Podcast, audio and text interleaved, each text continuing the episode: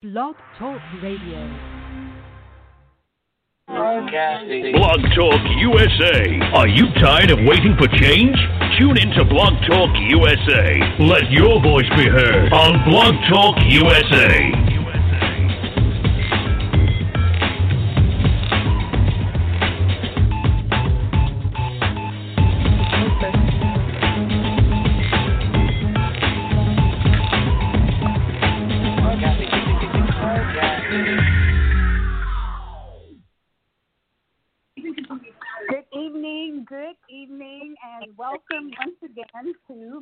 Marvelous Monday. Let's see, I'm not sure if Miss Rihanna was coming on for a few seconds, but if not, let her chill tonight, and I'm going to take the helm and take off with it. So we're so happy to be right back here tonight on Marvelous Monday. I think I heard somebody in the background. Miss Rihanna, are you there? If Can not, you hear me? Yes, I can hear. Oh, hi there. How are you, Hi. Hamilton? How are you doing? That's our special guest, and so we're going to bring her in just shortly. But uh, we're going to do a little housekeeping. We're so happy to have a very, very special guest on with us tonight. But first of all, let's see if our co-host is out there. Mr. Arthur, are you there yet? Okay, he should be coming in shortly. Miss Rihanna is not going to be with us tonight, but it's and it's always a sad time when she's not going to be with us because she brings so much to this show and to all the shows because she is amazing. But we're- we're letting her rest so that it's almost that time for the little one to come, and we're just excited about that. So we'll see how much more time we have before that announcement is made. But Miss Brianna, uh, Bria, I think is how she pronounces her name, Hamilton. And this young lady is really, really a special young lady for me because she is the daughter of a dear, dear friend of mine, uh, the uh, Professor Loranda Hamilton from Tyler Junior College over there in the Criminal Justice Division. This is her daughter that we're going to hear about uh, tonight, and she may um, get started shortly. But uh, as you're talking, Ms. Hamilton, our co-host, may the other Mr. Arthur Fleming may come in shortly and announce himself. How you doing? How you doing? There you doing? he is. There he is. How are you? Good evening. Happy marvelous Monday. How are you doing? I'm doing just fine. I hope everybody is, is also. Everybody is doing good. Miss Rihanna is resting because you know that time is almost here for her. So we want to make certain that she gets all of the rest she needs in order to be ready for that uh, cesarean section so that we can bring forth that beautiful bouncing baby, healthy baby boy. And, and it's coming Mhm. very soon, Mr. Arthur, very soon. But tonight, amen. uh, go ahead. Go ahead. Not said, not said, amen. Yes, yes, yes, it is. And I, I know she'll be very happy uh, to get all that behind her and get the baby boy here. But uh, tonight, let me, let me just tell you that we have a very special guest on with us tonight, and we may have some others that may come in a little bit later on. As you know, this is election season. So let me just push this out there before we get started, Mr. Arthur. For those out there who may be listening that is not registered to vote, and it's just hard for me to believe that there's very many people left out there who have not registered uh, to vote. It's very crucial uh, that uh, that we get people to the polls so that your voice can be cast. Uh, I say that if you don't cast that voice and that vote, then there's no reason to complain, right, Mr. Arthur? So why would you complain if you're not to work to make a change, make a difference?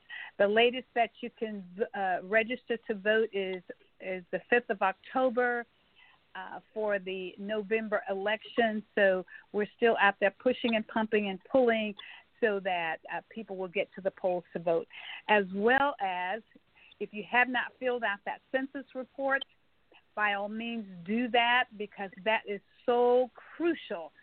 Uh, that determines whether we have another congressional seat uh, in some areas of the country, and particularly I'm talking about East Texas. And um, it also gives us adequate amounts of funding so that we can have roads and bridges and and uh, school money, all of the things that we need in order to function as a community, as a city.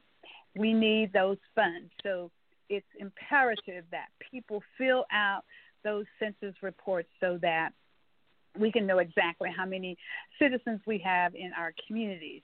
And Mr. Arthur, I'm actually going to be doing an um, advertisement uh, for the uh, census that's coming up very, very soon. So we will hear more about that later on. So, with mm-hmm. that being said, we're ready to get going, and so we want to introduce our special guest for the evening. I'm going to allow her to just come on in and tell us exactly who she is and what she wants us to know, and then we're going to start uh, off and uh, interview her and find out more about uh, what she is going to be involved in and how we can help to push her forward. Ms. Hamilton, go right ahead and introduce yourself to us and tell us what you want us to know about you and your profession and what you're doing, so forth, and then we'll move over into what your goals and aspirations are. Go right ahead. All right. Um, I hope everyone's doing well tonight. Um, my name is Bria Lewis. I am 23 years old. I just recently, well, I guess you can say recent, it would be a year on the 17th. Uh, I have recently graduated from Stephen F. Austin. I majored in uh, fashion merchandising and I minored in mass communications. Um, I'm kind of getting to that age where I'm really um, seeing what I want to be involved in. Uh, I guess you can say as I get older, when I grow up. I can see what I want to be involved in. And I'm kind of noticing where I'm drifting off to, which is uh, focusing with my mass communications minor. Um, I I want to be in you know radio. I want to be on TV. I love dealing with um, digital graphics. I love dealing with editing videos and um, being in front of the spotlight. You know whether it's on camera or on the microphone or anything like that. I just I like to be there. I like my voice to be heard basically. Oh wow, that's outstanding. I'm see that's beautiful. And I'm going to have to get after your mom because she never told me these things about you because we could have already had her on radio, right, Mr. Arthur? we could have already had her out there. Congratulations on your graduation from Stephen F. Austin University, a great uh, university here in East Texas. And so, uh, so I, I could have used you yesterday. I actually could have used you today. I actually did uh, some filming of a documentary that's going to be coming out very soon. Spent about uh, almost two hours, probably a uh, good, good two hours, filming that and talking and talking and getting ready for this uh, documentary that's going to be coming out uh, probably next year. But at any rate, or, or it could be sooner. But uh, but yeah, that's that's outstanding. So then, now that we know what what you want to do in the direction that you're going, have any plans of how how you're going to be able to get there and do that. Uh, what have you? Who have you reached out to? And you did reach out to us. Well, your mom did reach out to us, and so that's great. Are there any other things and other people and other places? And where would you would you like to stay within the East Texas area, or is there a place that you'd like to move out and spread your wings out to in other parts of the state or and or the country? Go ahead. So right now, um, like I said, I'm just now kind of getting into that mindset of I'm in control of my life. You know, um, I'm starting to take advantage of my stepping stones. And you're actually the first person that uh, I've reached out to to kind of kind of get, I guess you can say, that help to get where I, I can see myself being in life. Um, my goal is to is to get better with my networking and you know start networking in Tyler and start out here and learn as much as I possibly can. And my ultimate goal and dream is to end in the Dallas area. That's where I plan on uh, moving when I finally feel like I'm to that point where I can leave the nest and you know leave home and officially make my first big move. That's really where I want to head out um, I can see myself working working in that area. I always go down there to visit, and I just feel at home when I go to Dallas. I feel like uh, that's kind of where I'm supposed to be at. I don't really know how to explain it. But uh, that's that's really what my goal is right now. I started a job, uh, my new job, not too long ago, and I feel like that was also a great stepping stone for me, just as far as opportunity wise and teaching me different things, um, business aspects. And I feel like that's a great way to help me kind of push myself to Dallas in another way as well. Sure. Well, let me ask you this, uh. That's that's outstanding, and so it and it's good that you at this stage in your life you already know the area that you want to live in, which is really un, uh, really unusual, ahead of the curve, so to speak. Have you reached out to anyone to do internships? Or have you thought about that? Because as you know, internships can turn into careers, right? I always encourage uh, people that wanted to quote unquote get into the political process, political politics, so to speak, specifically uh, political politics. Uh, and I would say to them, like at University of Texas, we had all of these opportunities to um, to go to Washington D.C. because there was a University of Texas there in Washington D.C. that was started by one of our senators here in Texas, no, excuse me, one of our congresspersons years ago here in uh, East Texas, in Texas. And so, so I encourage uh, people who wanted to get into the political process to apply for internships at the University of Texas so that that could carry them into the Washington D.C. area, even if they just wanted to um, to get into politics on the local level, because all politics is local uh, and as well as state and federal level. So, have you reached out to anybody, any filming companies? We have several filming companies here, and I can tell you the one that I that I was working with this evening, this afternoon, uh, for the documentary that we were working on. Uh, I can connect you up with them, but have you had the opportunity to try to reach out to to anyone, whether it's locally or any place else? Go ahead. I've actually um, really just started my my search as far as finding an internship that I felt like would work with me. Um, getting in touch with getting information from you that would be great. Getting in touch with them that would be great because um, i definitely have been searching. I'm still kind of new to the tyler area and in a way i i do like to be in, in the limelight and i do like i want to um I can see myself being on TV and on radio, and I see myself modeling. But I do kind of still have that little bit of shyness in me that no one believes that I have, but I really do have it.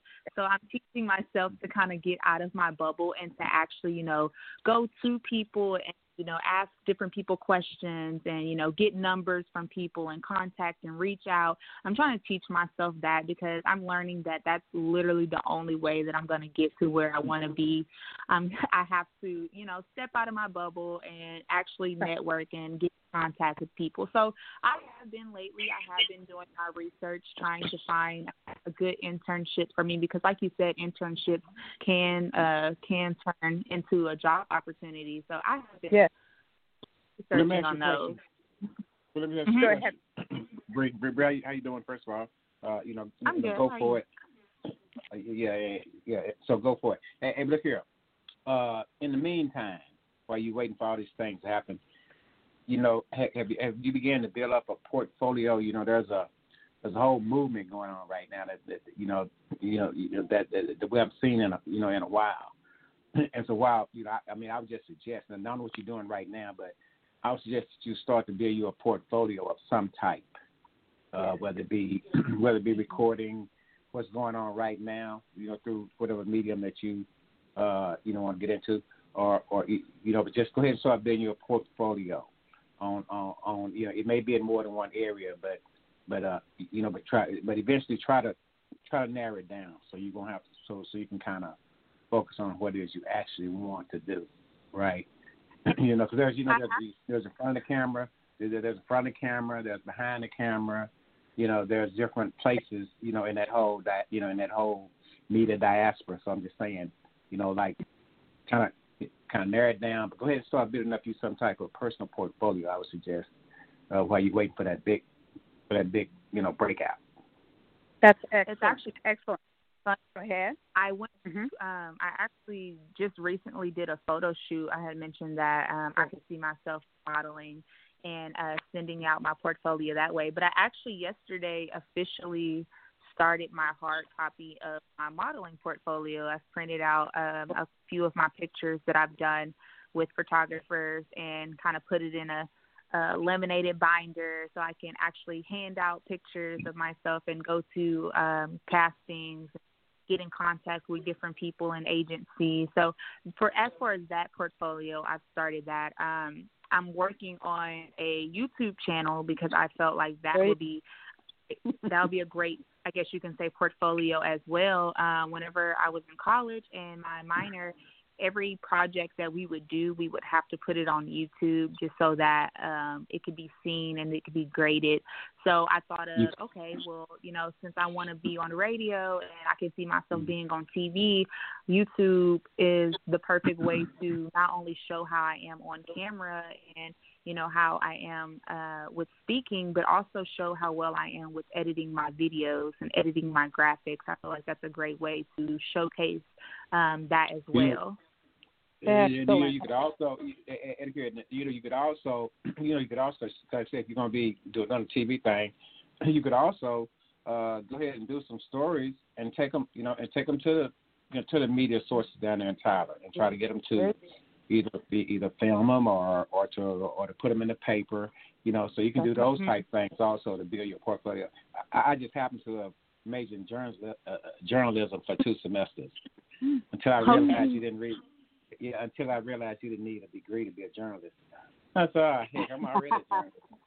That's very good. Those are good. Those are great uh, marketing tips that uh, Mr. Arthur has just given to you, and the the social media platform I think is amazing. Uh, do you have do you have your social media all set up as well to put yourself out there? Because that's something free that you could do, and mm-hmm. and people could see all, mm-hmm. all of the time. And and I I definitely see you as a person out front.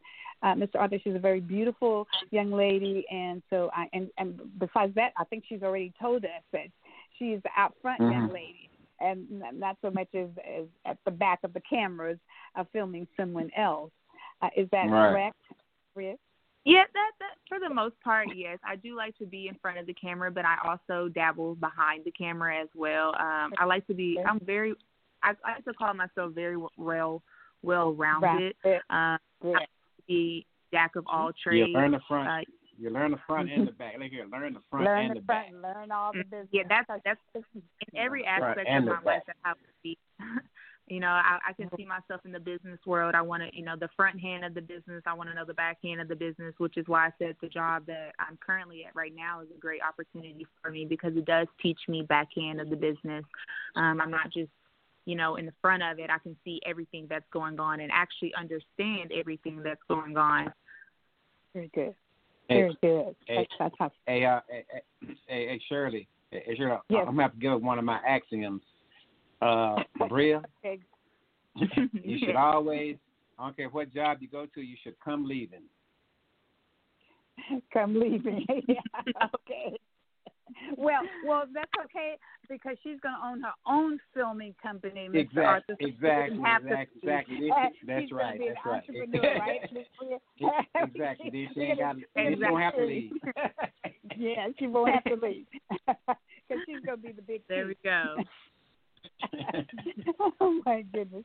Okay, tell us more. This is very very interesting. It looks like that you've already begun to make uh, some steps and some progress in, in marketing yourself to the maximality of uh, of selling you to uh, the community, selling you to uh, the filming company, selling you to the TV station. That was an excellent uh, suggestion that Mr. Arthur made and uh, take writing some stories. This is, I mean, what better time now than all of the things that are going on in our country for you to document and place yourself there and and tell me how then you feel that you fit into, if you do, into the areas and things that that are going on right now.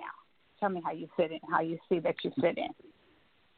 Oh, I just I just saw a beautiful picture of you in the rose garden that was sent by one of somebody very special to both of us.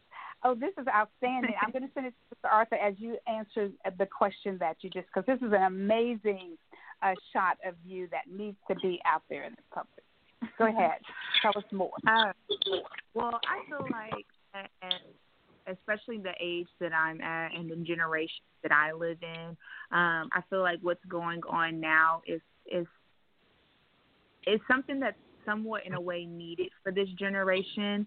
Um, I feel like the generation that I live in, we're not we're not used to this as such up close and personal to us.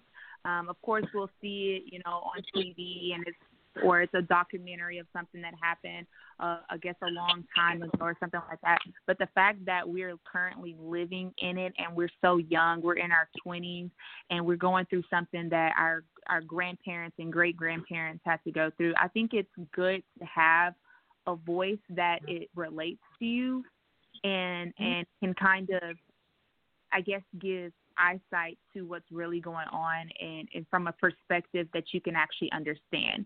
So, you know, it's one thing where you're watching the news and you see news anchors talking about it or, you know, you hear your parents talking about it or you hear, you know, who's older older than you talking about it. But hearing that is your peer, hearing someone actually your age that's discussing what's going on and that's getting deep down and personal with what's going on for a way for you to understand. I feel like needed because a lot of a lot of this generation I really think they really know what's happening, uh, what's going on around us, and I think that we do for people who are our age that can kind of relate to us and and and like I said, be that light for us, you know, and, and explanation and um I feel like that's needed with this generation.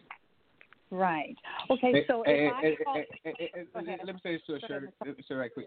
Uh, uh, uh, Shirley and I, of course, we're just now we're just now beginning, but anyway, uh, we're we're we're we're, we're creating a uh, you know a group uh, that that's going to be working with that particular issue. Uh, uh, it, it's going to be the uh, uh, basically what we want to do is we want to create an organization that can work with uh, uh, the, the younger folks to pass on our knowledge. You know, we don't have mm-hmm. uh, you know anything like that right now, but uh, we are working on something like that where we can uh, interact with the next generation, so we can pass on our knowledge in a way that's non-threatening and helpful. So, exactly. uh, but we'll be telling you more about it. But we'll be, you know, you'll hear about us when we actually get it and get it cranked up. So, but we are working with some where we could do that. We need it. We need some generational organizations, uh, uh, uh, legacy, uh, legacy leadership coalitions.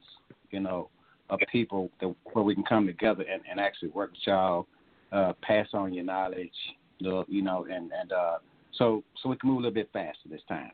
The technology is going to make it easier for us to transfer yes. over to the next mm-hmm. generation than it was when when we went through this last time. Last time we went through it, it was just a big old fight, uh, which was, you know, which, which way it was for generations. But now it's a little bit smoother this time. So, and we're gonna put some processes in it to make it even more smooth. Where young folks like yourself, me, like yourself, y'all can have somewhere where y'all can go to get that kind of mentoring or, or counseling or you know that type of thing.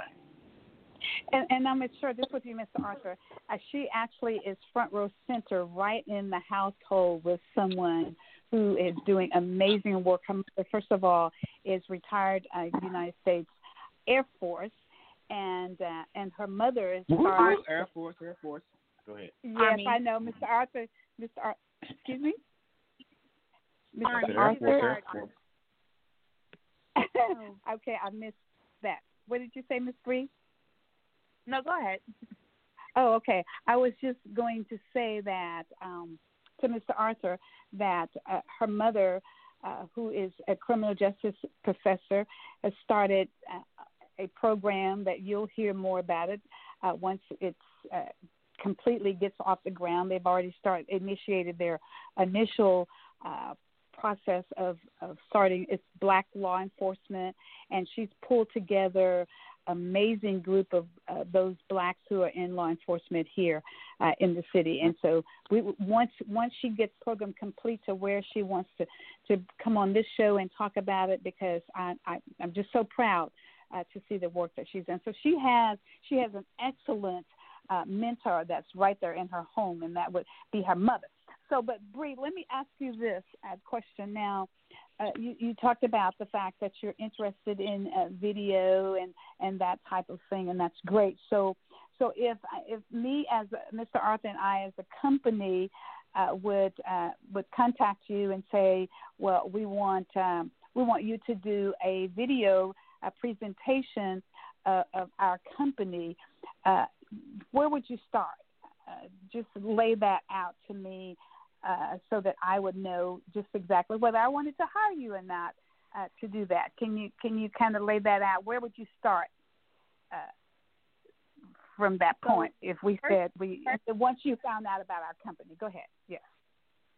So firstly, yes, I feel like I would um I would need to to find out more about the company, kind of get, you know, you guys' vision, where where do you want what do you want the video to showcase? Um what's the the main main point that you want uh people to kind of recognize about your business? Um, we start there just so I can get an understanding of where I need to focus on, um, a focal point of the business. Uh, once I know that, it's just a matter of me trying to it's just a matter of me trying to basically get that on video. Um, the focal point of your business, that's me me trying to get that on video. Um, me getting B roll shots of the business, uh, whether it's the building, whether it's you guys in action. Um, it's it's showcasing you. The whole the whole point of of you guys hiring me is for me to showcase you and your business. Great, very good. I like that. So, so then it looks like then now you know how to lay that out. So, so it looks like that that would be something that you're going to move and do for yourself, and then put that out there to whomever that it needs to go out to. And my suggestion also is that you you go ahead and talk to uh, the television stations. We got three of them right here in the city, or the uh, in the radio stations to include ours, uh, and and present yourself. Lay that video out. Lay that uh, those port, that portfolio of photographs as as you've already began to do, and then start to massively push it out there. I know that you just recently took on uh, a position, but it doesn't matter. I would uh, because your ultimate goal, right, is to do just exactly what you talked about doing tonight, and that's getting into the production in the area where your most where your mind really is, your your mindset, what you studied at Stephen F. Austin University. You ready to get going to that? How have you been able to incorporate anything that you learned at Stephen F. Austin into the present position that you're in right now, please? Um, well, uh, my major is fashion merchandising, which is honestly a business degree, but it's focused in fashion. Um, you still learn the business techniques, you still learn everything business wise, but it's just focused directly on fashion.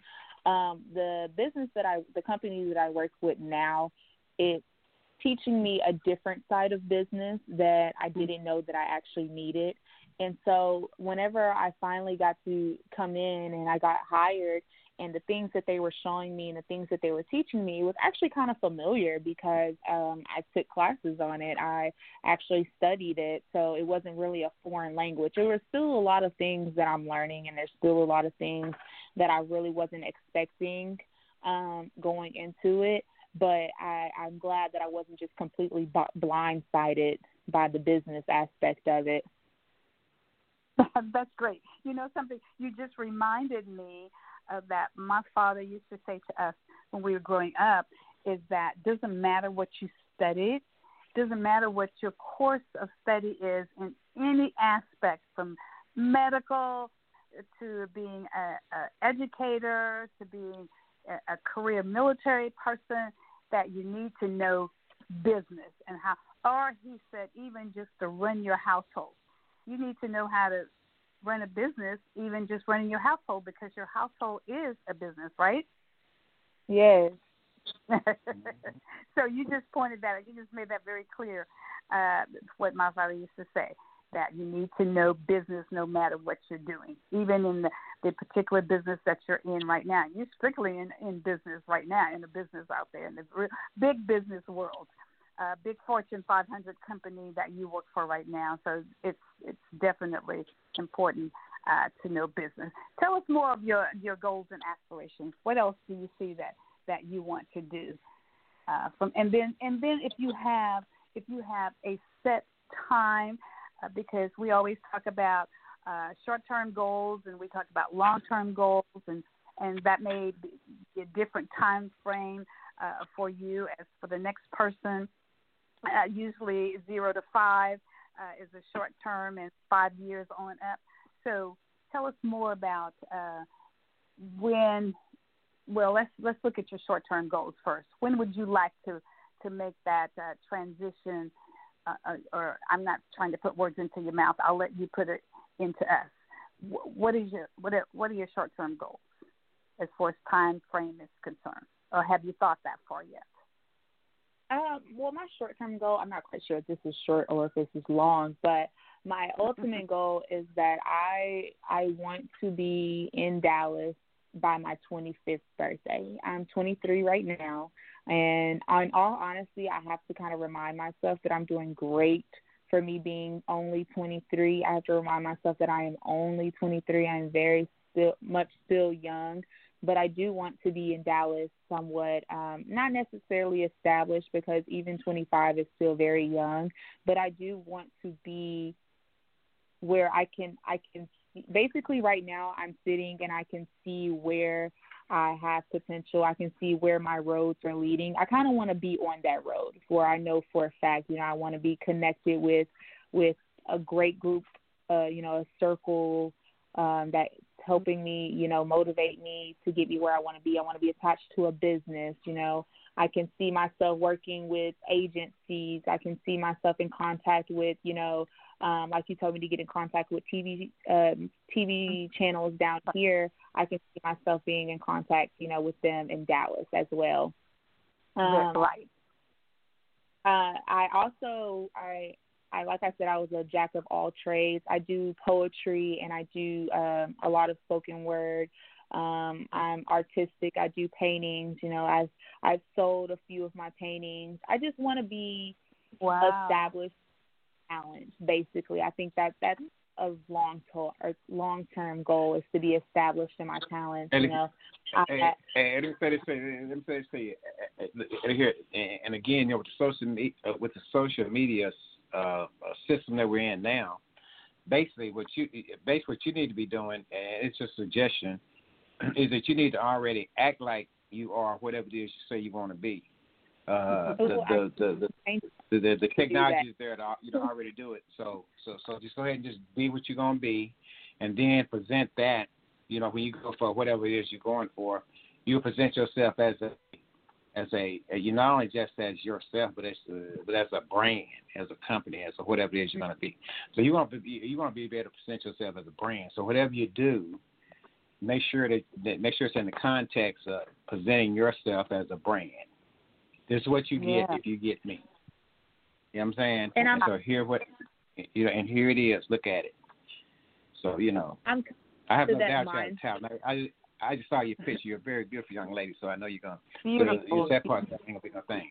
So you know, but the other Mhm. part still, you know, the, the other part you got to you know be working at that. So just stay focused. I think you can do it. You know, just stay Well, focused. yeah, because you can see right now. Not only does she have the beauty, she has the brains as well. Did you just hear all those talents that she laid out? And before she ends, before we end the show tonight, we hope to hear some spoken word uh, from her. But go ahead, Bree. You were about to share something else with us. I just thought I think it's funny because I was actually sharing with my coworker that the job that I'm in now, I, I call it my first quote unquote big girl job, and so I think I'm I'm getting to the point where I'm transitioning the way that I think from you know being a child and being in school to actually being in the adult world. So I'm kind of Yeah. changing my mind, my, my mindset and how I operate to to reflect my brand. Like you said, um, I am my brand. You know, I if you don't, can't- eh, eh, eh, eh, if you don't mind me asking, what kind of job you, what, what, what, what type of job you in now? the type of job that I'm in now, it's a fine. Yeah. It's a corporate job. I don't, I don't really want to say what it is, but it is. Well, A, it's my first. No, no, no, no, season, no, no, no, no. Hey, hey, hey, I don't want to know the name of the company. I just want to know the kind of type of job it is. Is it is it is it corporate? Is it is it state? Yes, state? it's Is corporate. It corporate. Okay, okay. Look here. It's Okay, a- okay. it's me tell you about corporate. Remember, it, it, remember, it's a Fortune 500 company that she works for. Oh, okay. Uh, okay. Let me tell you about corporate. Here how corporate go. You, you know, you, you know, you beautiful, you know, beautiful young black lady, smart, talented, got all that right there going on. Okay, now, corporate looking at you, you are a product. You are you, you are a resource. You, uh, potentially cheap labor, long term. And so that's what they're looking at you. I just want you to understand that. You, you know, and so basically, you're being uh, indoctrinated into the corporate system, which is basically they got this ladder and, and, and your desires to climb it, so forth and so on. And so basically, you're in the per you look here, you're in a you're in a perfect job uh, that fits my axiom. You need to come leaving, and and it sounds like you're doing that because that's what you need. That's what you need to be doing. You need to come leaving. That, Uh, that's and, and don't drive and, and, and, and, if you're, and don't come to work in no new car. no. I definitely we'll- call this you- job. We'll have that. We'll wait. for me. Wait, this. We're gonna have that conversation with you offline. Off offline. We have too many people listening, so we have, we'll, that's a one-on-one conversation that that we will have. When you talk to a lady, let me and you ask talk you to a this lady, you talk to a lady about that. Let me ask you this, Miss Bree. Okay, so you're you're interested in filming, correct? Yes. Okay, so if I said if I give you an assignment tonight, and and I'd say uh, to Miss Bree, uh, I want you to put a film together, uh, and but I'm not going to give you a, a, a text. I'm not going to give you a subject.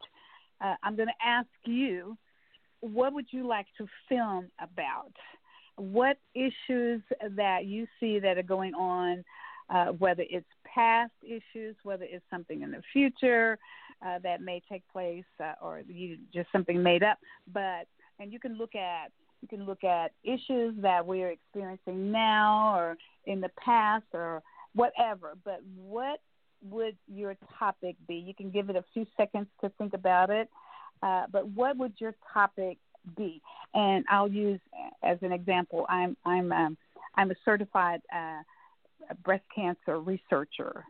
So obviously, I'm very interested in women's health, uh, breast cancer in particular. I used to do breast cancer research for the military. I did it for University of Texas, uh, in particular for uh, women of color, African Americans in particular. So if I gave you an assignment, Mr. Arthur and I said, we want you to go in out there and do a film for us and put it together and bring it back to us, so forth and so on. And then uh, obviously you may want to sell that film uh, and make a lot of money, which you could. What do you think your subject would be? What is your interest? I know that you're interested in fashion, merchandising, film, all of that. I, I get that. That was your major, so forth and so on. But what particular issue? It could be a social justice issue, anything. What do you think? Uh, what do you think your interest would be? So, off the top of my head, the first thing that comes to mind is honestly the transition from college to the adult world because Excellent. it's it's talked about, but I don't think it's actually talked about in depth of how it really feels. And especially right now with everything that's going on, you know, we're having to transition into this adult world um, during a pandemic, during racial tension, during it's it's a lot going on, and we're we're you know having to change our like I said that I was basically uh, rebranding myself. I'm remolding my mindset. A lot of you know my peers and and those in my generation, we are making this transition with a lot going on around us, and I don't think we kind of get a chance to voice that. I don't think we get a chance to really express our opinions about it. You know, granted, you have those who graduate college who know exactly what they want to do. They have every step of the way already lined out in detail. They know, you know, every every plan. They have it planned out. And then you have people who are, you know, similar to me who aren't a 100% sure what they want to do. Um, they don't really have a surefire, set, written in stone plan. They're just kind of trying to figure it out still. And I don't think we have enough people who are open about that. So I would want to I would want to document that because I do know people who are um, very appreciative of whenever I kind of I talk about it on my social media. They're appreciative of it because they see that okay, I'm not by myself. There is someone else who doesn't really know what they're doing right now in this transition period, and I Mm-hmm. want. I would want to make a documentary about that that's just showing others that it's okay, you know. We are going through a crazy period in our life, but at the end of the day, uh, what's for us will be for us. Bria, eh, eh, eh, eh, Amazing. Bria, so what what are we waiting for to go and get that document uh, started? Hey, hey, let me get Britt. Hey, hey, let me get okay, Can I give Britt some text, some context? I want to give a little context on what she just said because you know, cause, Okay. you know, she young and she 23. But you, but you know what? Like she she, she grew up uh, in her teen years when she had a you know she had a black president almost the whole time, almost the whole time. And so and so, Bria, I want to tell you where you at. Here where you at. Uh, we're in a third Reconstruction. The first one was after the Civil War. Okay. Uh, then the Klan showed up. Then we got to the 1920s. We did we, we did some great things then. Uh, but then you know uh, uh, uh, you know the, the the Klan showed up. Woodrow Wilson got in the White House, whatever. Then we moving forward to civil rights movement.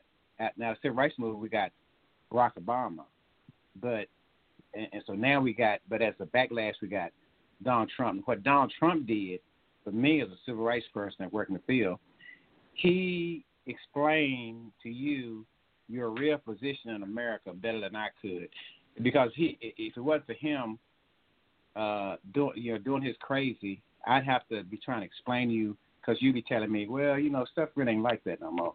But since he's here, he's made sure that you know that. So now he's educated.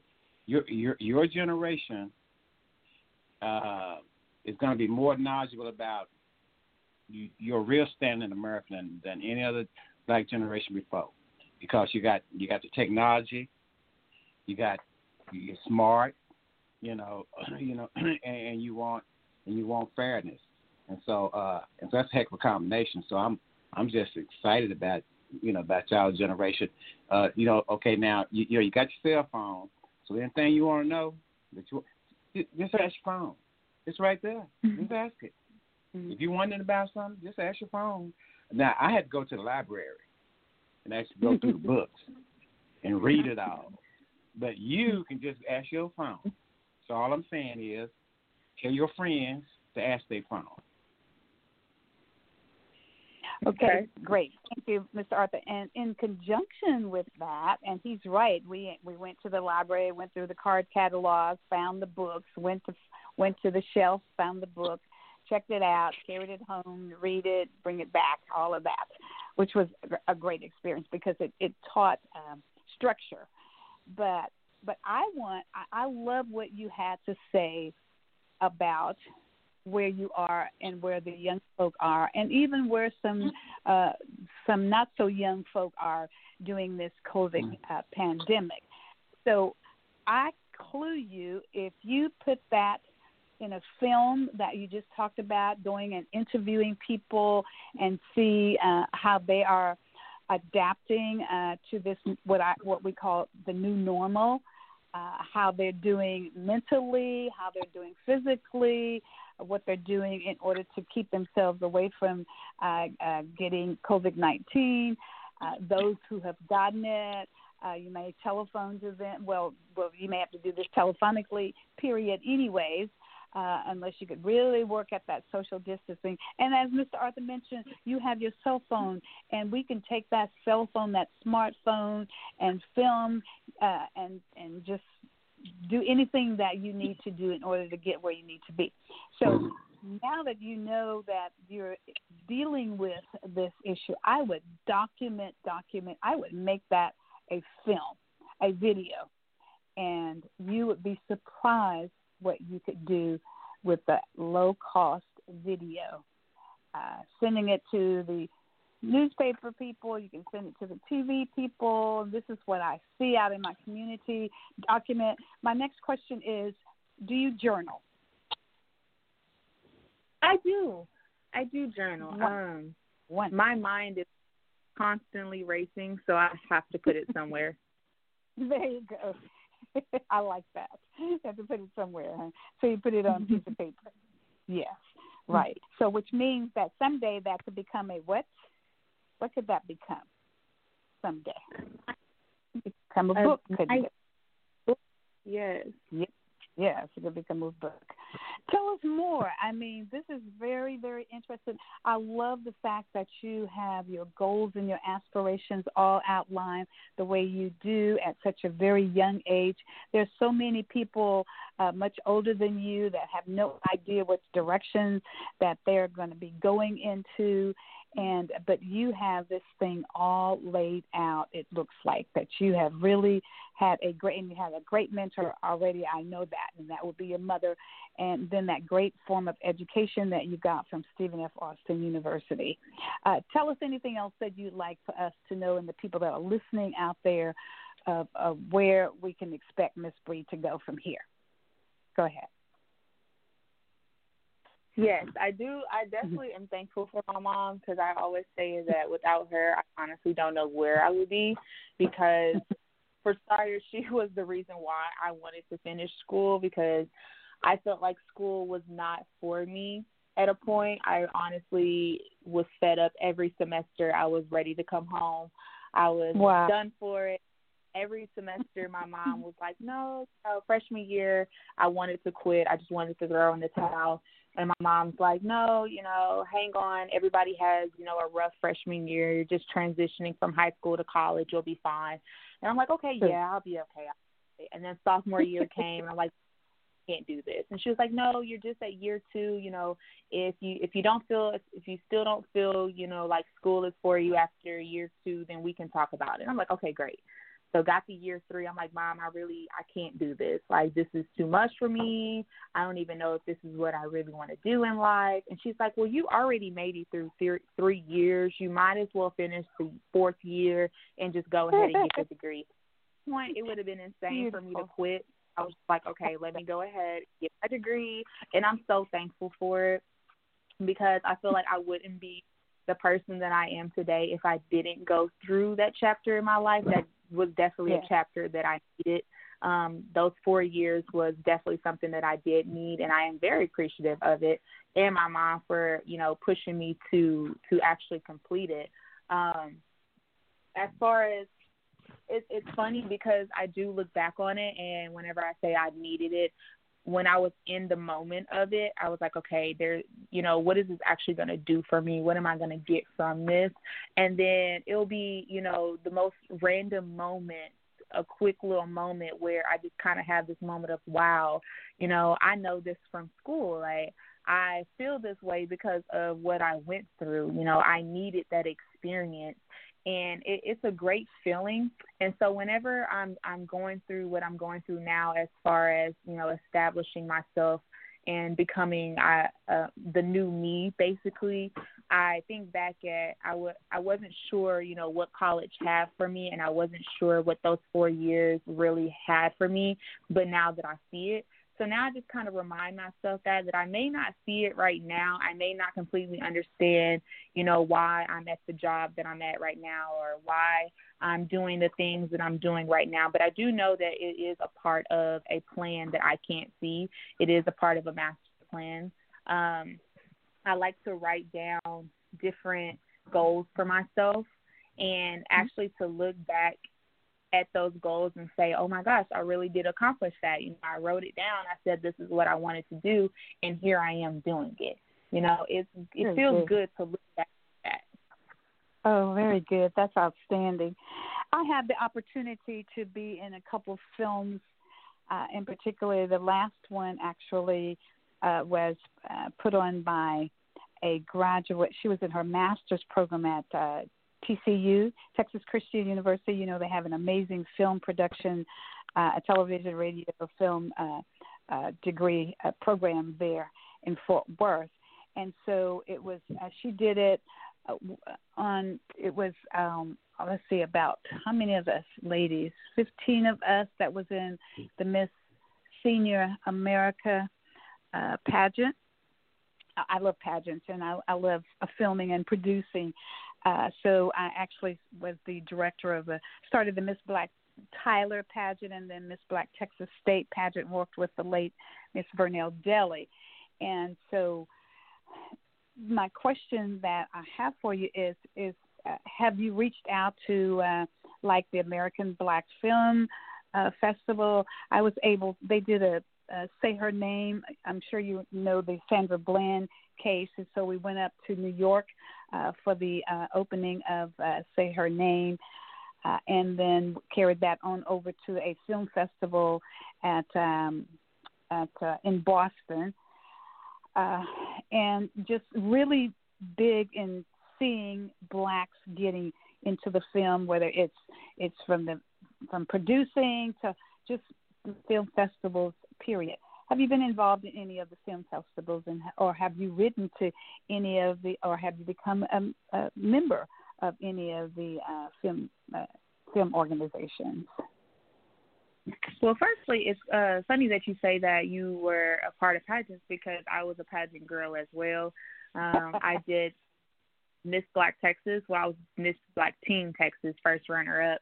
Uh, I got to do that, that opportunity. But as far as film, I actually am just now, you know, turning my antennas towards film. I was, um, you know, more so into uh, photography and uh, being in front of the camera. Um, yeah. More so in modeling and being in front of the camera. Now that I am, you know, deciding to work on my YouTube channel and kind of step out into a different, uh, a different aspect of media. I, I'm starting to open up those doors now. So I haven't done it just yet, but that's definitely something that I can see myself doing in the near future is getting in contact with with organizations like that. yeah, I just got a note from somebody that says that we're telling you some of the same things that she has told you. That is so funny. I love it. Mom will not misdirect you. I do in the right uh, direction. Well, well it's good to know. What is and, and, and, what is, it's good to know that Mom agreed with us. mom, Mom agrees. As a, as a matter of fact, before the show ends tonight, we'll have to bring uh, Mom in to have a couple of words to say. She's actually been on uh, some of our shows. She's an amazing lady. As I said, I love her dearly. But I'm I'm, I'm sending Mr. Arthur. I'm sending you this beautiful young lady. Mom just sent me more photographs and let me tell you what, young lady, you are on the ball. And so we're going to be expecting you to be all the way out this time next year uh, when you come back on this show and talk about where the progress you've made from here until next year because you have a amazing uh, skill, you have amazing opportunities ahead, and and somebody is out there just waiting for you to contact them uh, to get bring uh, so much to a network. You would bring so much to hey, a uh, film. Sure, sure, sure, Shirley, yes. Shirley. Yes, sir. Now, now, now, which one is the mom? You're so funny. That's that mom. As a matter of fact, mom calls Bree her mini me because they look so much alike. Yes, mom. Mom is the mom, but but mom is well taken care of the military, and mom took good care of herself because she looks very young. She looks young like Air her Force. doc. Air Force. Air Force. oh, is that what it was? so we uh, Uh, have you? go ahead. I'm sorry. Go ahead.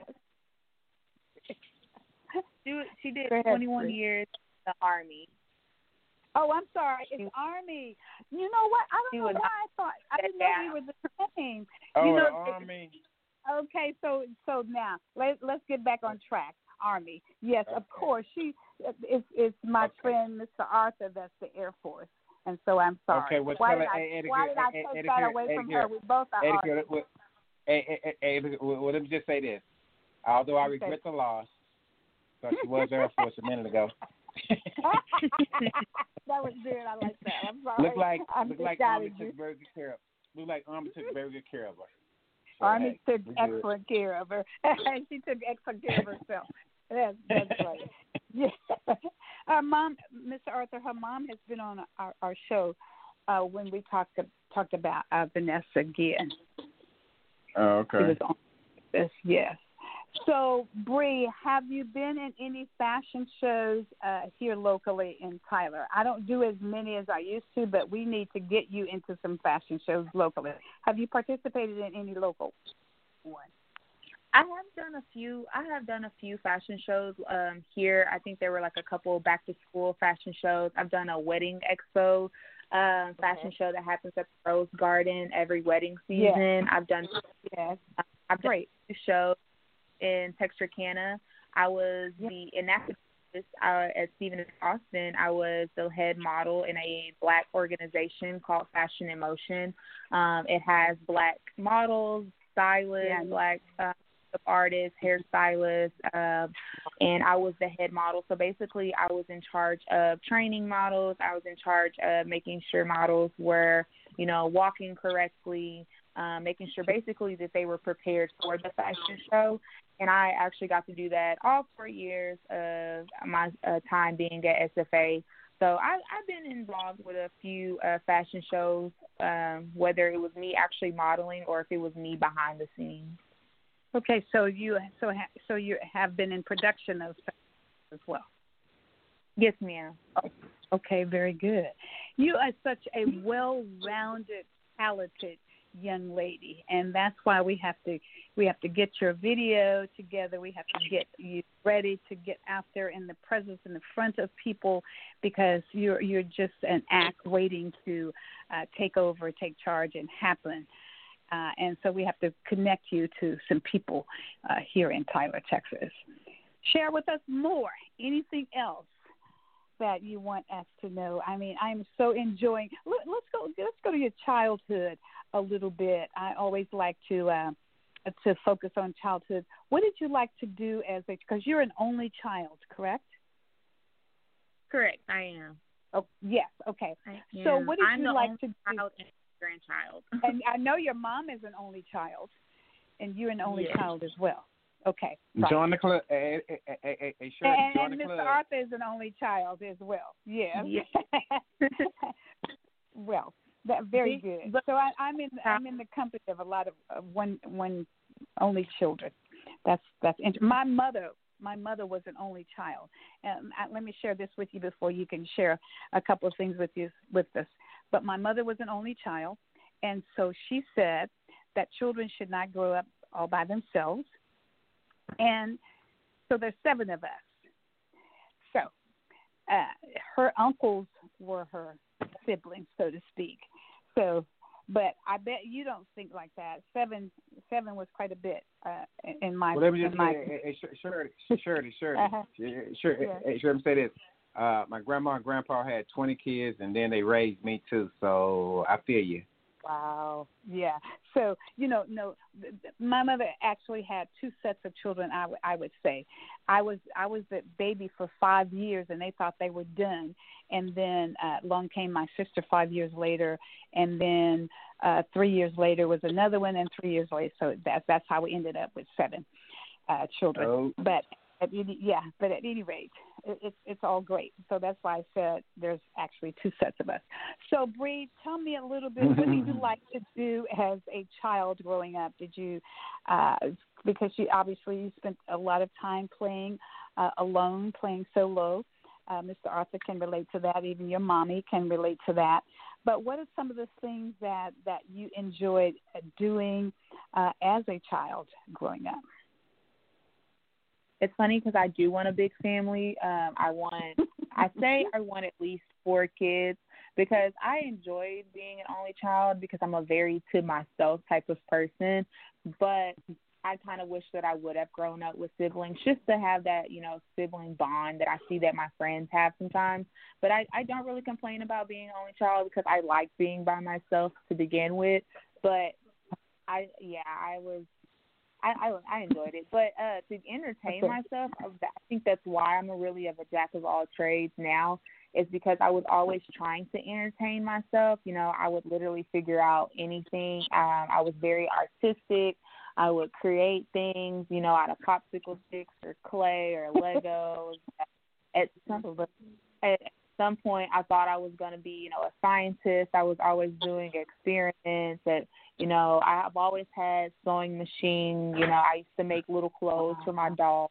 Hey, hey, hey Bria, Bria, Bria, Bria, Bria, Bria, Bria, I just want to say to your mom if she's listening, I think that she probably she she might do something about that. You say you don't want to be the only one. Mom.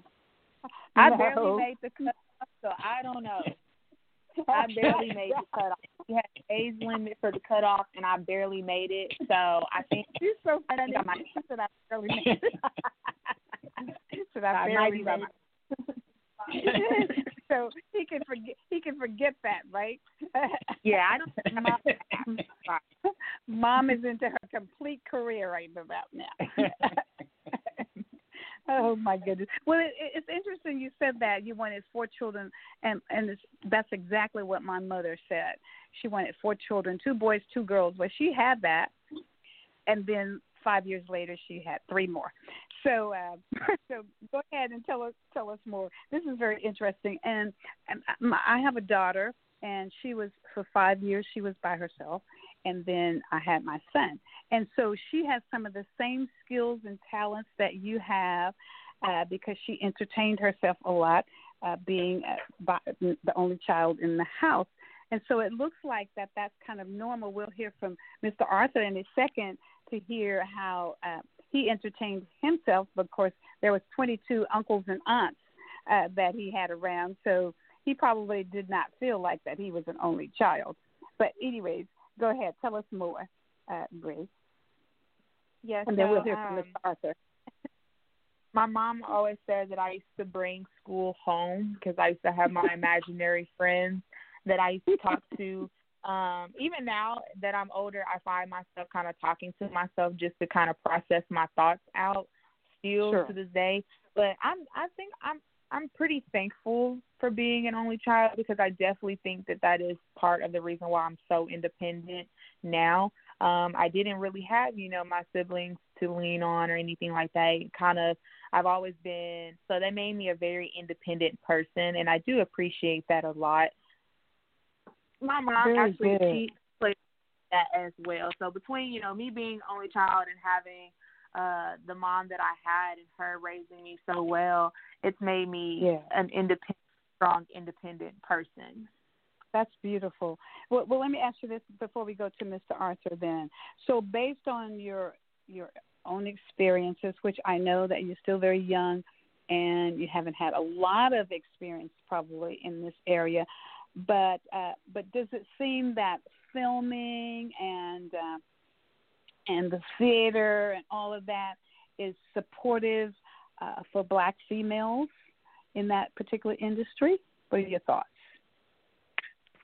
I think now we're getting to a point of where uh, black women are getting the recognition that they deserve.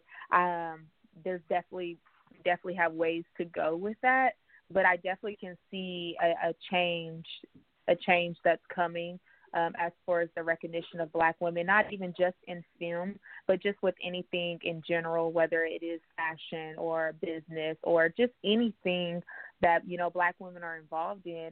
There, I'm starting to see the recognition, you know, being handed to them, and I'm, I'm proud of that because that, that get, makes me excited for the future. You know that it, it's a slow to come, but it's it's coming though. Okay. So then I specifically asked you about black women. Now, we know that the film industry kind of is dominated by male.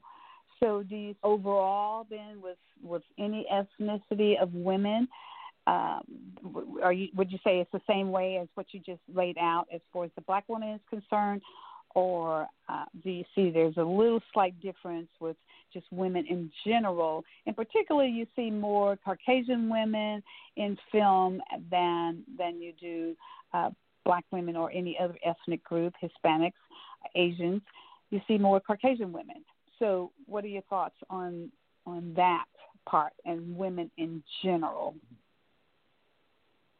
Black women, um, I definitely don't think black women are showcased as much as they should be showcased. Um, there's a lot of talent in uh, black women, and they they don't get this the fair chance that they deserve and i think that's very much noticeable everyone you know who has who has eyes and who you know pays attention to film and you know pays attention to who gets hired and who doesn't get hired um mm-hmm. even even i'm i'm not sure but if you guys know but even with the controversy as them when they're they're remaking the uh, little mermaid and they're using Halle Bailey, who is a black singer. She's one of Beyonce's artists, and they're using her as the Little Mermaid for the live action.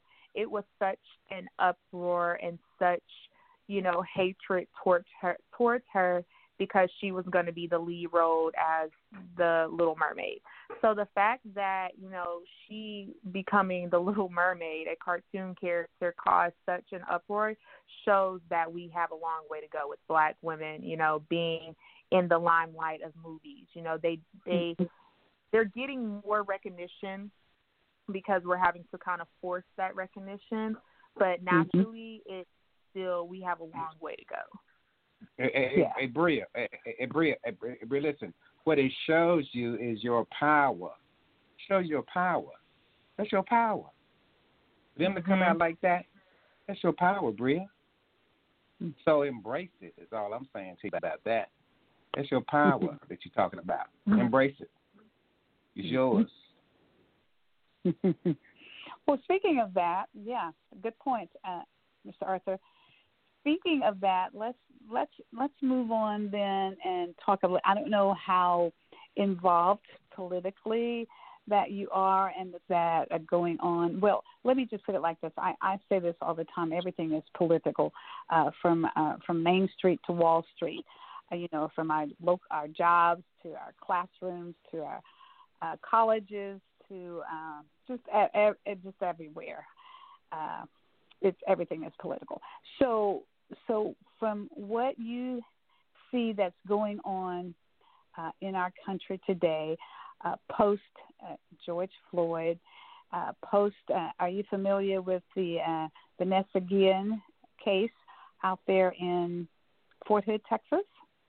Yes. Okay.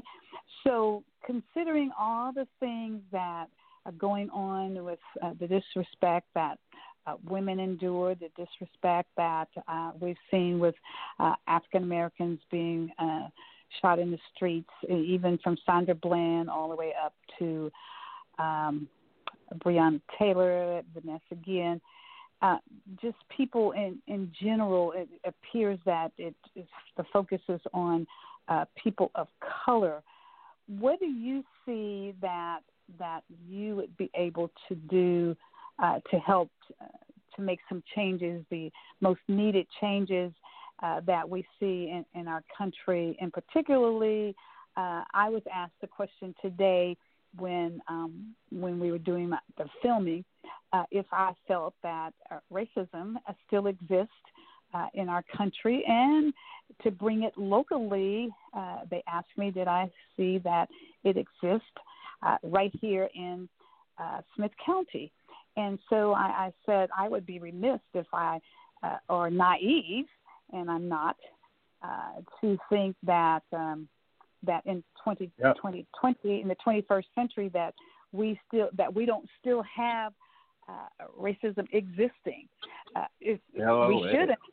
Yeah, but but go ahead and share with us what your thoughts are, uh, Bree, and if you if you feel that you've ever experienced uh, racism because a lot of our younger ones in your age category uh, didn't feel that uh, it existed because uh, hey, hey, hey, hey, hold up before Bree uh, answer that because I never get to do my my thing. But that's what want to ask one question about her only child is. I just want to ask one question about that. yeah. Because forget about mine. Yeah, sorry, Uh, because we didn't get a chance to hear you talk about yours. So go ahead, and then we'll go Yeah, to that yeah. question. uh, uh, uh, Okay, that's uh, that's the only child growing up with my aunts and uncles, and then only real, realizing I wasn't one of their brothers and sisters later on. Uh, you know, that many people, I had to learn how to share. Like whenever I got, I, I got a bicycle once, but we all rode it, right? I mean, it's just an example. so, so you know, so you know, so I learned how to share.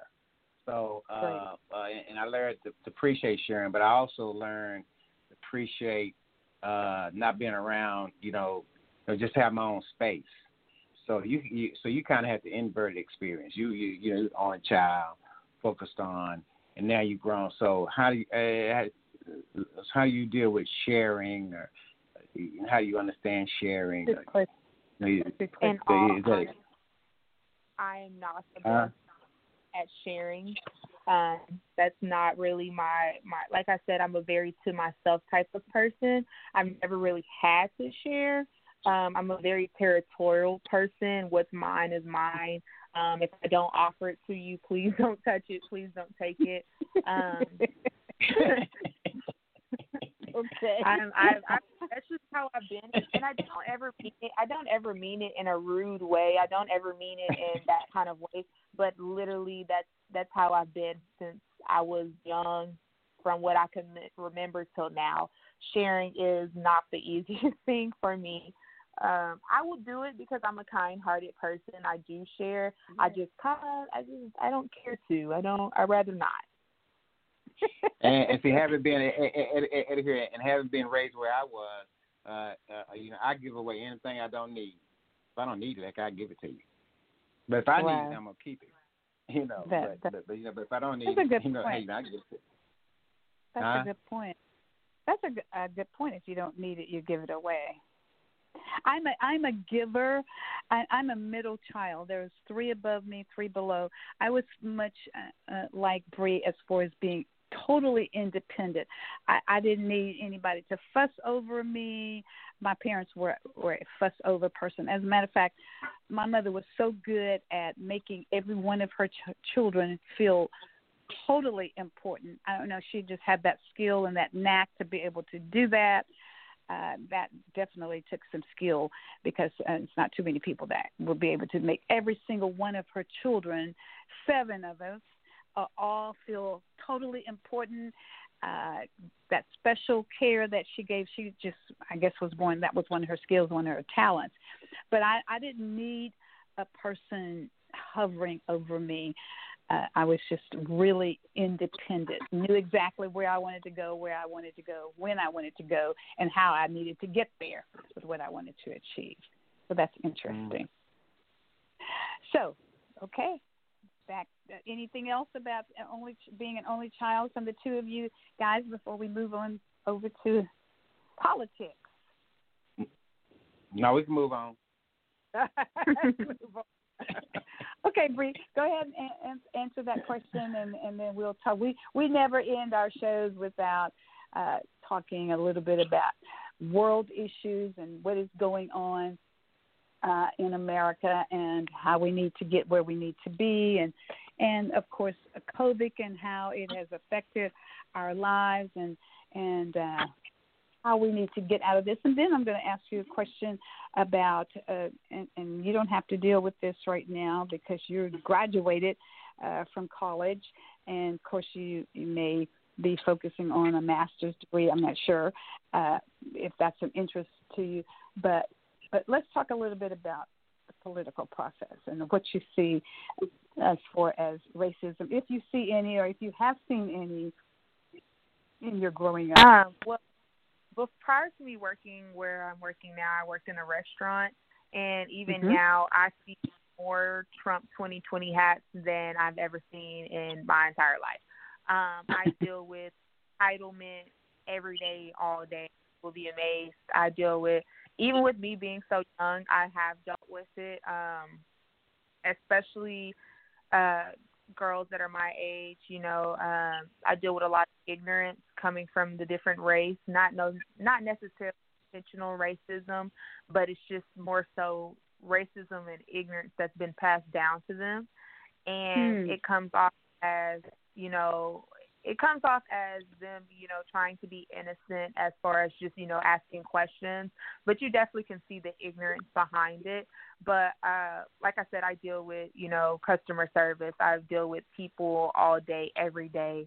And you see the amount of ignorance that i see on daily basis is it's it's actually scary because it's people who have you know they have power you know they're they're making decisions you know they're Yeah. voting and they're filled with ignorance and they're filled with hatred it's it's scary but it also is kind of it, it motivates you to want to you know go against that and you want to do your part as far as i guess you can say fighting that ignorance Oh, very good. That's excellent. So, so how you do know that a lot of people in your age group uh, did not vote, had not voted during this uh, George Floyd, post George Floyd. Uh, we've uh, we've registered lots and lots of young folk. Uh, some of those young folk are, are much older than you, even. Uh, they're in their 30s, uh, late late 20s, 30s some even 35 and up that have never ever voted before. Some of them look like me and you. So what what do you see that you can do to to help those young folk and because even though a lot of of them are involved now, the Black Lives Matter groups, um, a lot of those are Caucasians as well as other ethnic groups, uh, Hispanics. Uh, but what do you see that you can do uh, to push to push that issue of uh, the importance of, of people in your age category uh, to register to vote, and not just register, because even at that, there are people who are registered but don't go to the polls to vote. They they register because we may needle them and say, look, you need to register to vote and, and vote. Go ahead. I think it's important let my generation know that their voice is important. Um, I think a lot of people that are in my generation, they understand, yeah, I need to register to vote, you know, I need to vote, every vote counts. But I don't think they really understand that every vote counts regardless. Um, I think a lot of people think, oh, well, I'm young, so it, it's not really important for me to vote. You know, my mom and grandparents and aunts and uncles, they're going to vote, so, you know, it's okay. Um, I think it's important for my peers to see someone um, their age and in their circle uh, advocating for voting, you know, advocating for going to go register, you know, letting your voice be heard. I think that's that's important. That's what's needed because you know you can say it all day long. You can hear it from your mom all day long. You can hear it from you know someone older from older than you all day long. But until actually you know everybody that especially my age in my 20s and you know those who are in college still um I think it's important for them to have somebody who is in their circle who's you know who thinks like them who moves like them i think it's important for them to see that person you know explaining the importance of voting explaining the importance of what's going on and how it's going to affect us in the future i think we need more of that You're absolutely a 100% correct. Tell me what specific issues, because I know you're, you're a recent college graduate, one year I believe out is what you said. And from from my my campaigning and Mr. Arthur and I talking to uh, young folk out there and seeing what uh, what interests them. They always talked about uh, the expense of college and the debt that they come away from college uh, with, and uh, and so I, I always say that that we just should not have to pay uh, pay that kind of debt. We shouldn't have to come away with that kind of debt uh, after finishing college. It just it deters you from a good boost, a good start in your career. What are some of the issues that that interest you that you'd like to see change? Uh, and I bet uh, the college uh, tuition and the cost of college may be one of the issues. But I'm not trying to put anything in your mouth. But just tell me what what are some of the issues that you're kind of interested in seeing some changes and some transitions. that's And you definitely can always think about your mother's career too. Okay, go ahead. That's definitely a a really big. Uh, my children will probably be having to help me pay my college debt off. uh, that's something that I, I remember seeing something where it was saying that you know you need at this point in life you need a college degree to have some sort of um, I guess you can say successful life. Um, if you if you want to be as far as you know working for someone else, you need a degree. You need a degree um, behind your name, and they mm-hmm. With eating this, they have college basically priced as a luxury. You know, some people we we have to go to college in order to mm-hmm. make ourselves better. You know, we we need this, but it's priced so you know at a at a range where if if you're not uh, uh if you're not this successfully overly wealthy person, you know, you're you're gonna walk away with debt that is just gonna put you deeper into a hole. So I just wish that you know there's something that we can do for that. There's no reason for us to be leaving college at 20, you know, 22, 23, 21 or whatever with sure. thousands, thousands and thousands of dollars in debt. You know, we're we're yeah. already starting bad. It's almost as if we didn't even get a chance to, you know, we didn't even get a fair fighting chance, you know, graduating college.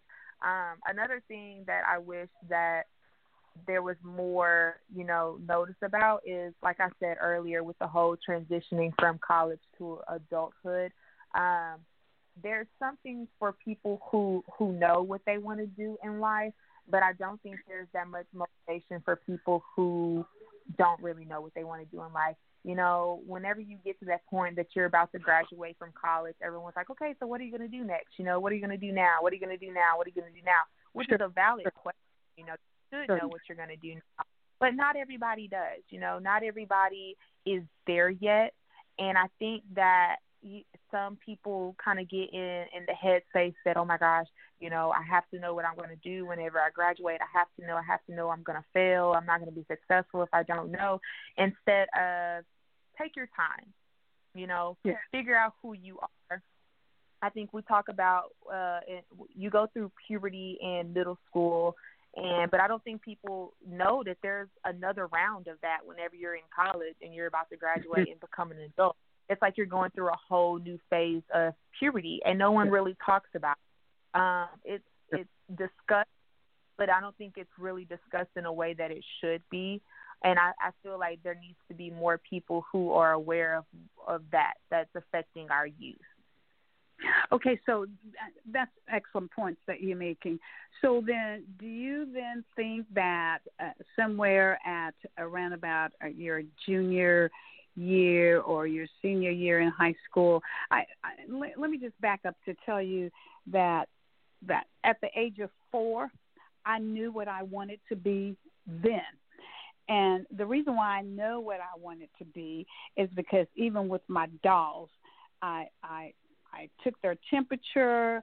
Uh, I asked for uh, for a nurse's kit uh, when I was a young girl growing up, and I, I tried to push that nurse's kit off onto my daughter, and she, in, which the nurse's kits were big white white kit, right?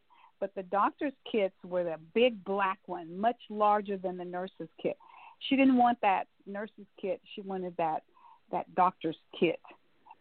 So she went on to be uh, become a scientist, and, and and that was that was fine. But I I said I I knew because because the way I treated my dolls, and then my my godmother, who was my piano teacher, uh, would. Uh, I would stay with her during the weekday because my birthday came late, right?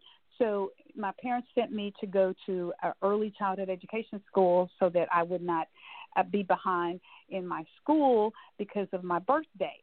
And so at night she would go. We would go and see her sister, who um, who had an illness, and so so I would grab the blue pad and, and give it to her when she was helping to take care of her sister when we were at her sister's home.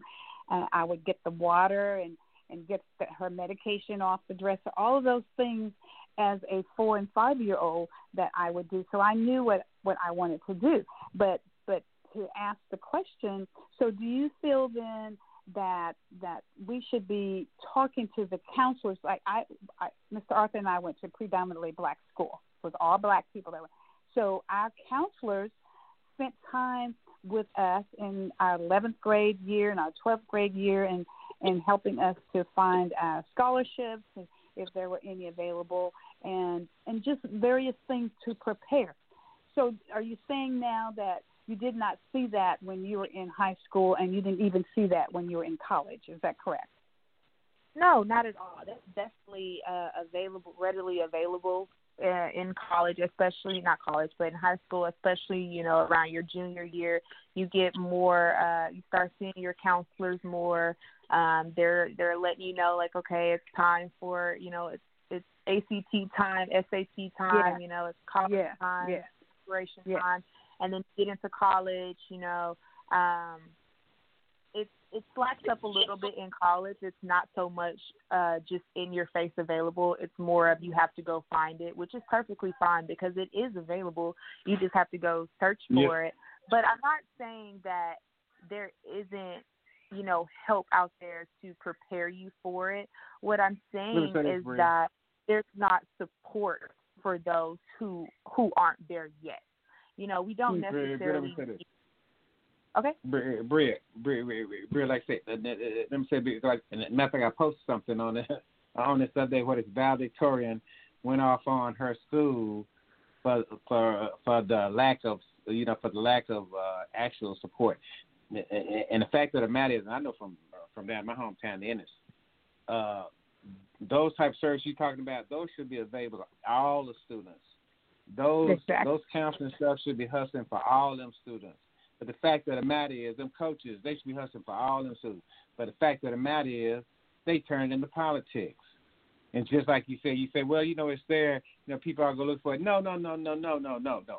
They should be getting banged upside the head about this is here by those people that you're talking about. You know, and, and again, you know, see, but they get our youngsters to thinking, well, you know what is, you know, it's there. You know, it's just they probably they're gonna look for it. No, no, no. Those people's job is to let you know that those opportunities are there. And I'm telling you, they don't do it. They don't do it like they're supposed to. And and and, and, again, again, you know, and I'm not saying it's all racism. I'm saying it, it's probably more classism probably than it is anything. But basically, I'm Yeah. just saying that it, that, it, that it ain't happening for whatever for whatever ism it is. Good point. Good point. Go ahead, Bree. You have more on that? Um, uh, yes, I feel like, like you said, it does need to be readily available for everyone, not not necessarily just for those in, in specific classes or specific races.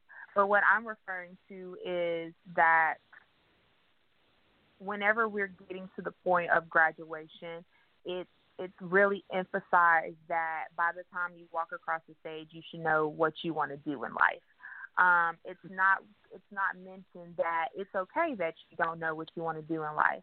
So so what I want to do in life is, you know, make sure that my peers and make sure that those you know younger than me who don't who weren't raised like I was raised, who didn't have the support system that I had, understand that it's mm-hmm. okay to take your time. It's okay that you know you see you see TV and you see celebrities mm-hmm. and you see those who have their life together and you see them mm-hmm. and they're the same age as you and you feel like you need to be on the same level as them. I kind of want to be that person that's like you don't have to be there. It's okay for you not to be there just yet. It's okay for you to not know what you want to do for the rest of your life. It's okay.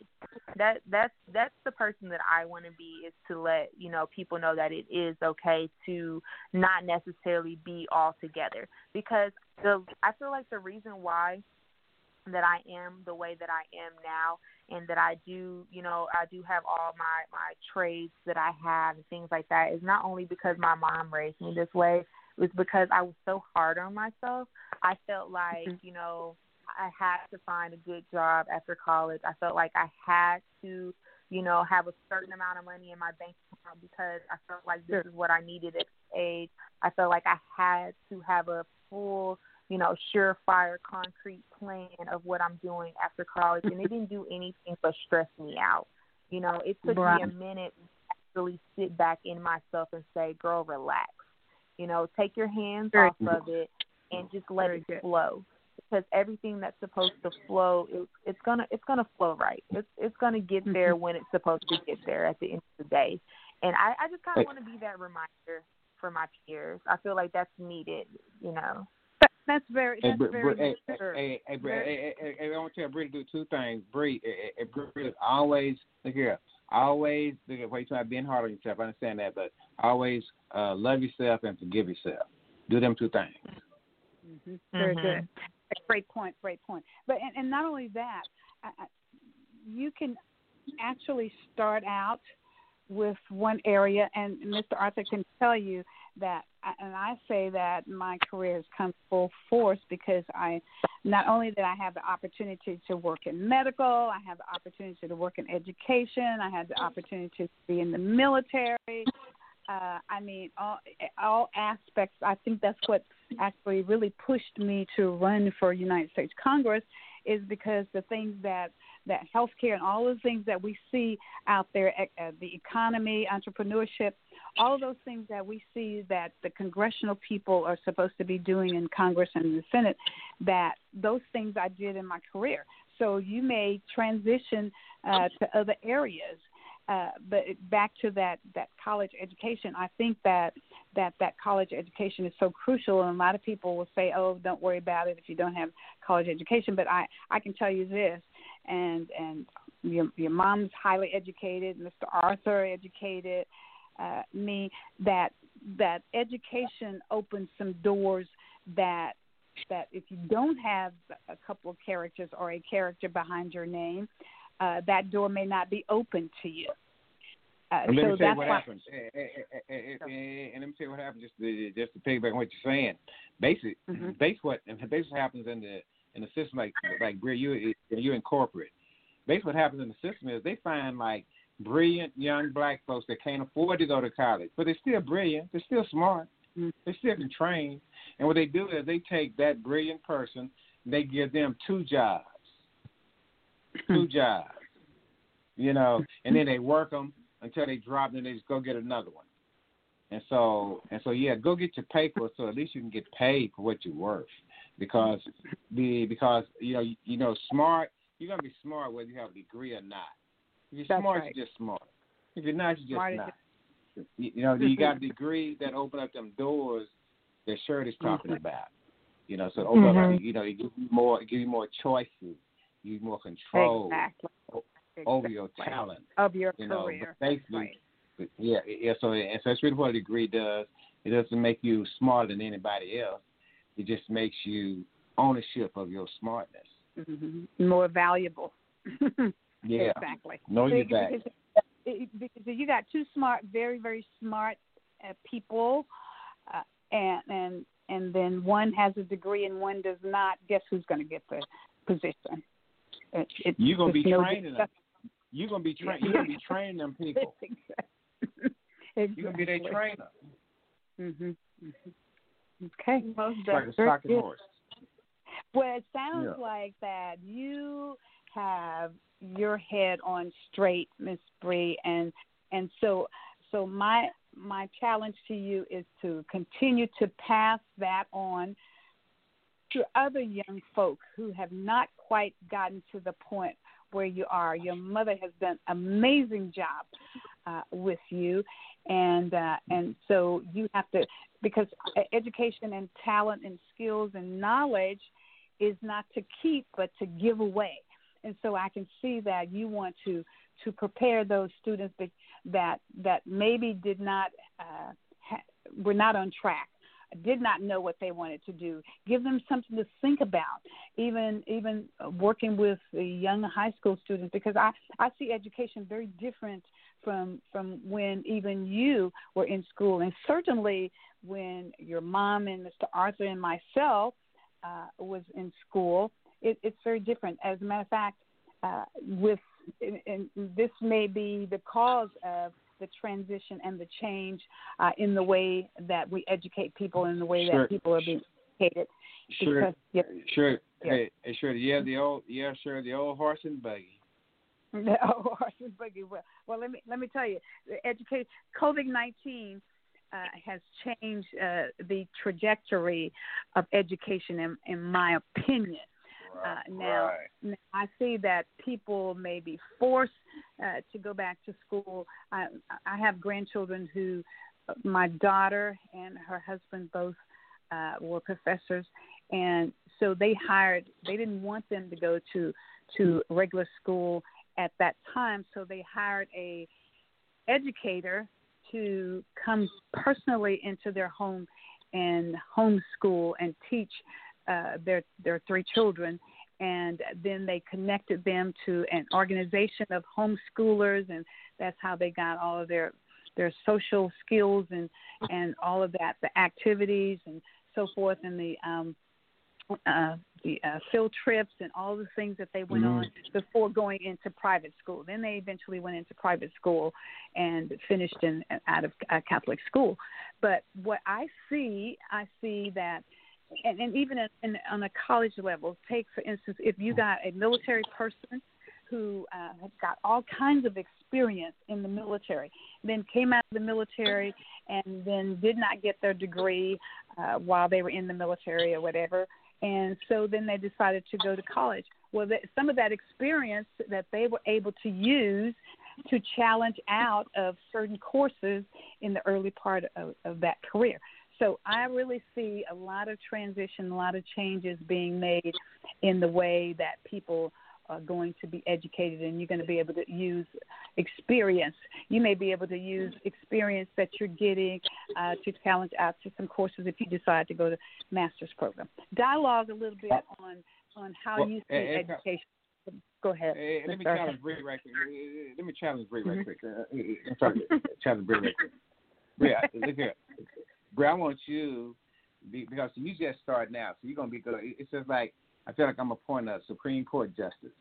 Uh, what I expect, what I want you to do is, I want you to focus on, you know, one of your focuses to be on uh, virus-free schools, virus-free schools Mhm. because because see, look, the next virus, if we got the same schools, guess what's gonna happen? Same thing. So Mhm. uh so we need new schools, not only technologically new schools, but we need schools that can if a virus come up, we can deal with it. That kind of school. Well, you know what that school look like, I don't know exactly, but I know it's out there. And I know that, you know, like your generation, y'all need to advocate for that. Definitely. And not only I'm glad that Yeah. yeah, we were going to get to we're on the same track. But let me present this, and then then you can move forward. This is not COVID nineteen is not the first virus that we've had. This is COVID nineteen two. Well, this is this is coronavirus two. We've had other viruses. We've had MERS, and we've had SARS. We had Ebola, and so but we were able to get a handle on those things. I I was. Uh, I ran the ICU unit in the military. I ran ICU unit, uh, intensive care unit in the civilian world. Uh, so, uh, so I, I get it, and I understand infectious diseases very, very well, very well. So, with that being said, I like that Mr. Arthur says that we need to have uh, we need to have an environment where we're able to tackle these things so that our students will be able to continue to get their education. But but let's talk a little bit about how you see uh, how you see transition in education, whether it's on a college level, whether it's on a regular uh, primary, secondary education level. Tell us your thoughts.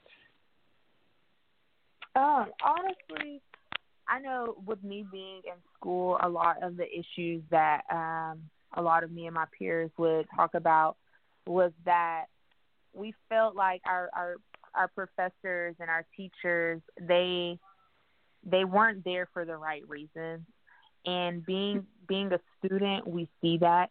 Um education is important. You know we this is something that we we need it's, it's a basic survival tool basically at this point. Sure. and when you have someone who is supposed to you know teach you and is who, who's in a part of molding you to be the person that your your final form and they don't even want to do it it's kind of hard to to receive that um going to school, it was going to college. It was like that. Our uh, the campus was sometimes focused on things that you know didn't need to be focused on. You know, where especially in high school, we would learn out of textbooks that were outdated, and we would have equipment that didn't work, but we would have new facilities. So I just you know, even even with us being students and even with us being young, we kind of saw saw the saw where where you know certain things was were lacking. I guess we can say the focus was on you know other things where it should have been more on tools to help us better ourselves. And then and we don't really get the opportunities that we deserve, um, it's still put on us. Like oh well you know you should have been paying attention more. Or oh you know you you should have read more or whatever the case may be. But when reality it's you know it's it's those who are supposed to teach us that that aren't really doing their job i guess i can say. Hmm. so then are you are you saying then you're thinking that that some of the professors were there just for the money only? There there were a few professors that you will come across, and that's really in any school. That's just kind of like a normal conversation that you can have with a student, and I'm pretty sure they can, you know, give you a list of professors that they know that are just kind of there just to be there, not necessarily to benefit the student. Right. Okay. Very good. Okay, listen, let me just share with you that you are an amazing young lady. I'm going to bring your mom in and and have a little dialogue with her because I I want her to know that she has done an outstanding job in rearing you and I am so proud uh, to hear and see that that just tells me more your story tells me more about your mother uh, and I remember the very, very first day that we met. Never shall forget it. And so we've been sisters in arms. We were already sisters in arms, but we've been tight as a drum ever since. And so, Professor LaRonda, can you come in and dialogue with us? We have just so enjoyed uh, having your daughter. In these last few minutes, we're going to bring you in and talk a little bit about uh, you and, and the great work that you've done with your daughter. Welcome to the show. Thank you, thank you, thank you so much. Good evening yes. to you. Thank you. Listen, let me just tell you that I am so impressed with this young lady, and I, I'm going to enjoy seeing what where she's going to take us in the next two or three years. Uh, we talked. Yes. To, you, you um, go ahead. Go ahead. And yes, you know, thank you for giving her uh, an opportunity to speak on your yes. show. Absolutely, and and not only, and we're not going to stop here because we other people that listen to our show in the uh, East Texas area, in the Tyler in Smith County area, and particularly uh, because we have TV people that listen to us each week, and so we want her to also uh, be a part of our Thursday show. She, this young lady is on the ball, and so uh, she actually is an excellent example uh, for other young folk. There are other young folk who listen to this show that are listening right now tonight and uh, and they've sent uh, text messages saying, you know, she's right on point. She's right on point. I mean, she is just outstanding. And so I just wanted to uh, hear a couple of things uh, from you of of how you perceived her as a child growing up, and she's told us she was. And so, Mom, you tell us. Uh, did did you recognize at a very young age that you have this uh, this very smart young lady, very precocious, that would grow up to be uh, outstanding as she is. Go ahead. Yes, yes, and I, first allow me to say I'm I'm so very proud of young lady that she's becoming. Uh, as a child, you know, I raised her to be very independent, and she showed from the beginning that she was above her above her years. Uh, she mentioned that you know, she was really around other children, as a child, she was more so around adults. Yeah. So she kind of gravitated to that mindset that always set her above uh, and beyond the other children uh, within her age group. I, I can believe that. I, I had a daughter just like that. As I said, my daughter was was a, a, by herself for five years, so obviously she was around adults, and you can tell that she uh, she has that maturity level because you would never think that she is the age that she is right now, because you every subject that we gave to her, it, there was no hesitation. She jumped right in there and and, and gave us. Uh, strong information. She gave us wisdom and so it's just yes. so obvious that you have imparted uh, that uh, type of lifestyle on her. The one thing that I forgot to ask her uh, is that how she enjoyed uh, having her mom uh, as a veteran and, and as a, a military career woman. And so, uh, so I'm about go ahead. I'm going to ask her that question, and then we're going to come back to you, Mom. Go ahead, Bree. I forgot that was something that I forgot to ask you how you felt about your mom being uh, a great warrior that she is. I actually I love bragging about her. Um, I find myself whenever I'm away from her and I'm with my friends or I'm just you know with other people, I find myself talking about her a lot. And sometimes I feel like I have to kind of stop myself because I don't want people to be like, okay, is all she's gonna do is talk about her mom. But I mean, she's done so much. You know, she yeah.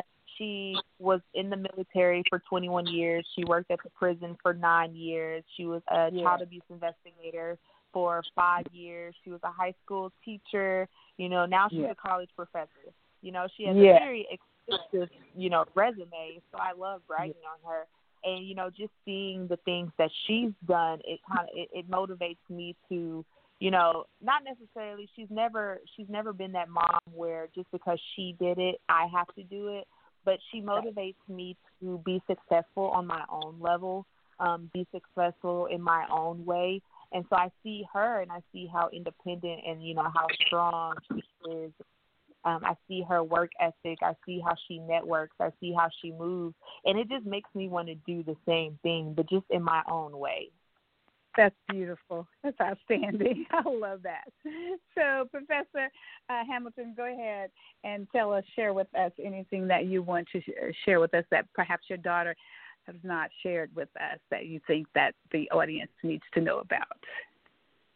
Uh, I guess one thing, and I'm not sure if she mentioned it or not. I think at one point during her childhood, she she thought that she was getting tough love, but I was only preparing her preparing her for the world.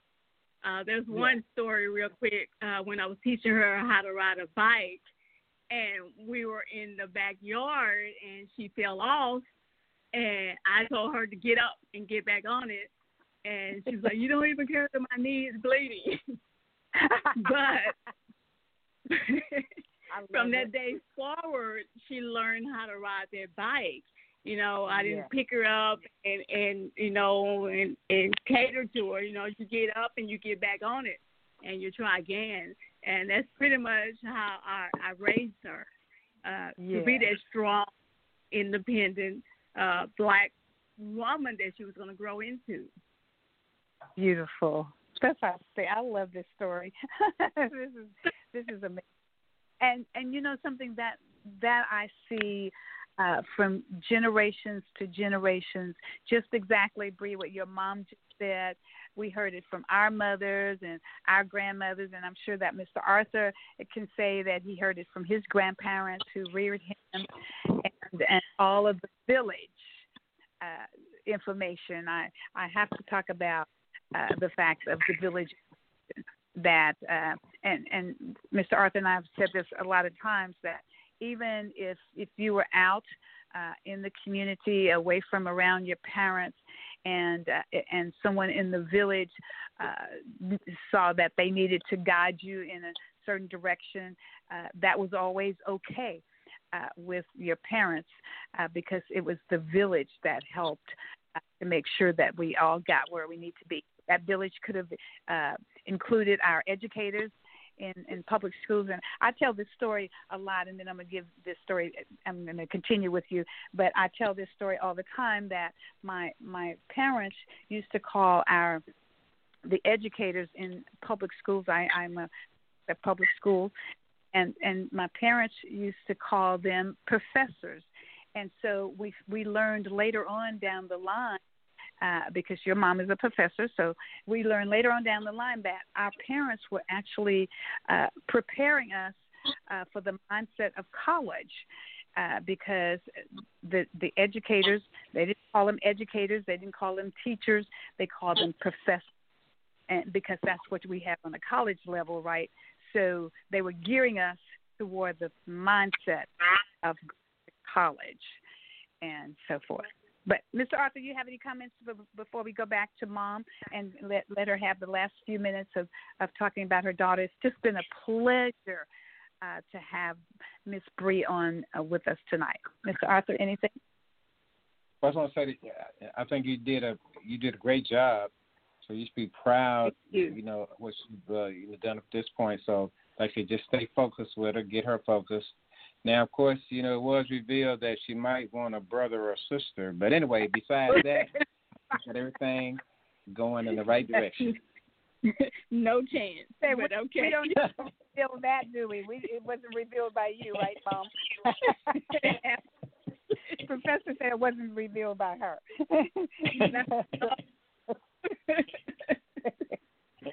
I wasn't oh, included on that. exactly, exactly. So, any any any final things that that you'd like to share with us uh, about uh, Miss Bree for the next five minutes, and then we're gonna uh, we, are gonna hear from Mom, and then we're gonna we're gonna end with uh, Miss Bree because I tell you we we have a task in front of us, and and that's a film because we want to see we want to see her in in that film and to cover whatever issues that uh, that she wants to cover, and we're talking about what's going on in the world around us. There's so much that can be documented. I tell people now, if you want to write a book, now's the time to write that book. Uh, make uh, awareness of, of what's going on uh, post uh, George Floyd, uh, Breonna Taylor. We can just go down the line. Sandra Bland. We can name off uh, Eric Garner. We can name off so many uh, people. So now is the time to document, document, document. Uh, I say this all the time that if we, and your mom is actually, you already know this, she's involved in uh, the African American history uh, here in, in East Texas. And if we don't put our own history on paper, it's either, either not going to be told or it's going to be told incorrectly. So the way we correctly tell our history is that we write it ourselves. So we're going to be looking for that, Brianna. But um, but we're going to go back to uh, Professor. share with us uh, what you teach uh, and and where you you teach, and if you're ready for the students to come back into the classroom and how that's going to take place uh, right now. Uh, because that's the big discussion across this nation, right? Is is should the students be in this in the classroom, or should they be on Zoom or a virtual uh, education? if they should be online or hybrid. Share with us what's going to happen at your at your college. Okay. Uh, again, I teach criminal justice at Tyler Junior College. Uh, this semester, I will be teaching Introduction to Criminal Justice, Criminal and Corrections. Um, I'm teaching. I will be teaching all three aspects of a delivery method, and that's face to face, that's hybrid as well as as online. Um, the thing that um, oh strep before, you know, is, is that it's, it's been talked about before that we actually had some positive cases on um, on campus. Reassured us that they have taken every measure uh, to social distance. You know, instead of having 30 students in the classroom.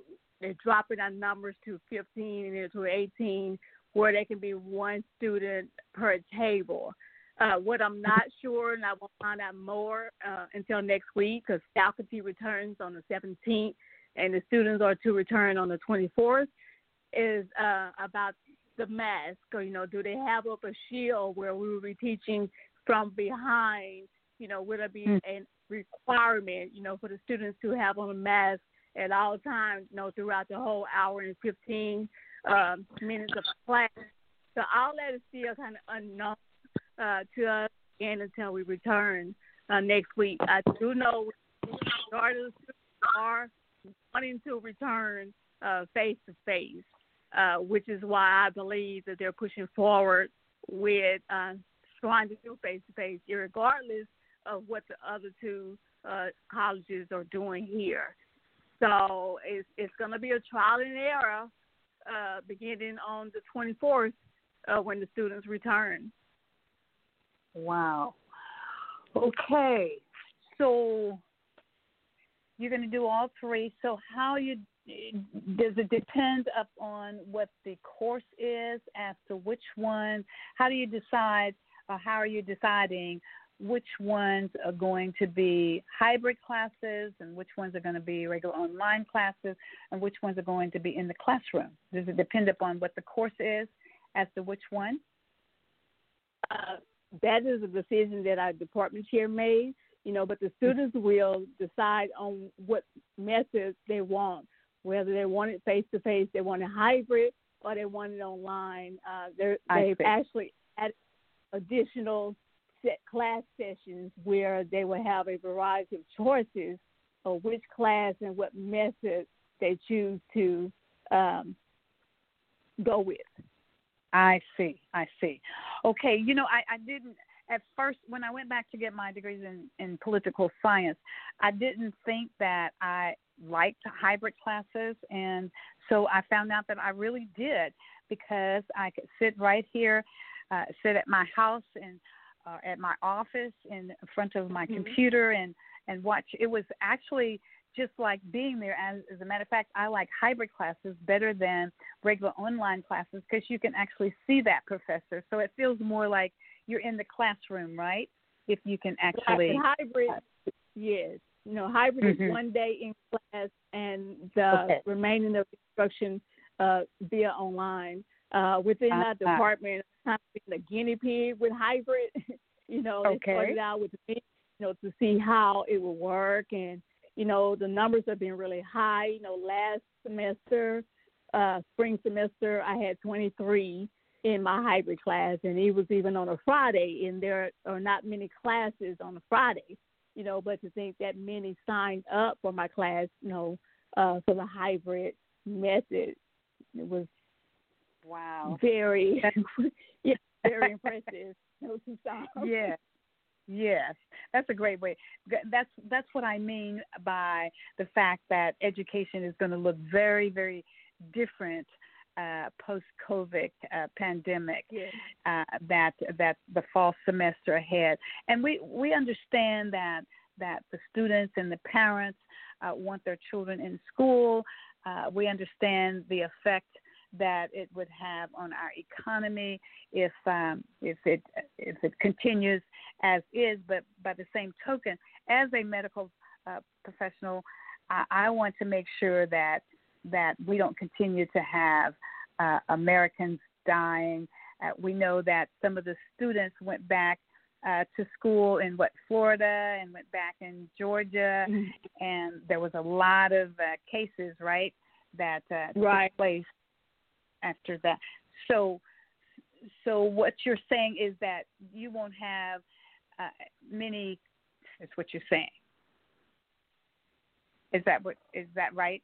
What what what I'm saying is they dropped the number of enrollment per class. Um, right. Added additional sessions, uh, so our classes won't be uh, overfilled and out of the social distancing capacity. Um, sure. But looking at my classes now, you know, all of them are pretty much topped out um, with 18 uh, with the max. In one class, the max I think is 23 uh, in one of our larger classrooms. And so um, they're still signing up for face-to-face classes. oh my goodness! well, yeah. What do you we'll, teach? We'll what do you what teach? Criminal, criminal justice. justice. What do you? Criminal justice. Okay. Mm-hmm. Yes. Okay, we're going to give this last couple of minutes. Thank you, Mom, for coming in. Once again, we salute you for the great work that you've done with Lady Bree. And uh, we're going to get that last couple of minutes. It's 9:58 now. We have had an amazing time with her on. We're going to give her the last couple of minutes of anything that she has to say to us, and then we're going to listen to our theme song, and then we're going to call it an evening. Thank you so very much for coming and joining us. Go ahead, Ms. And thank Enjoy you so you, much. You, Bree. I thank you. I just want to thank you guys for having me on. Um, this was a great opportunity for me, and I'm so very thankful for it. Um, I'm glad you thought to invite me on, and I look forward to being on again. I look forward to talking with you guys again. This was I enjoyed this. This was nice and thanks to your mother. And so my final thing before I before we end, uh, and Miss Rihanna will take us out, is that silence is not an option. Use your voice out there. You have you're brilliant. You have a lot of valuable. Talk USA. Are you tired of waiting for change? Tune in. And now we hear our theme song. Go ahead, Miss Rihanna. Have a good night. Bye, Rihanna. Bye, Rihanna. One day, when the glory comes, it will be ours.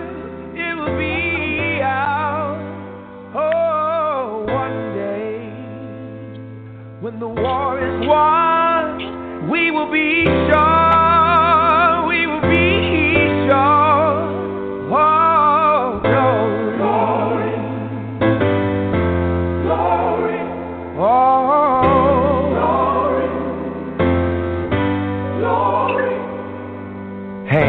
The heavens, no man, no weapon. Formed against, yes, glory is destined. Everyday women and men become legends.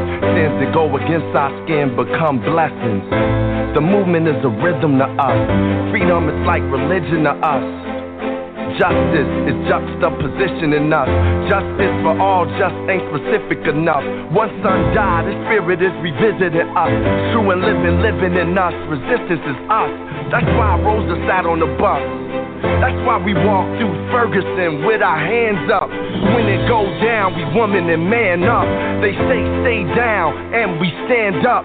Shots we on the ground, the camera panned up. King pointed to the mountaintop, and we ran up. One day, when the glory comes, it will be ours. It will be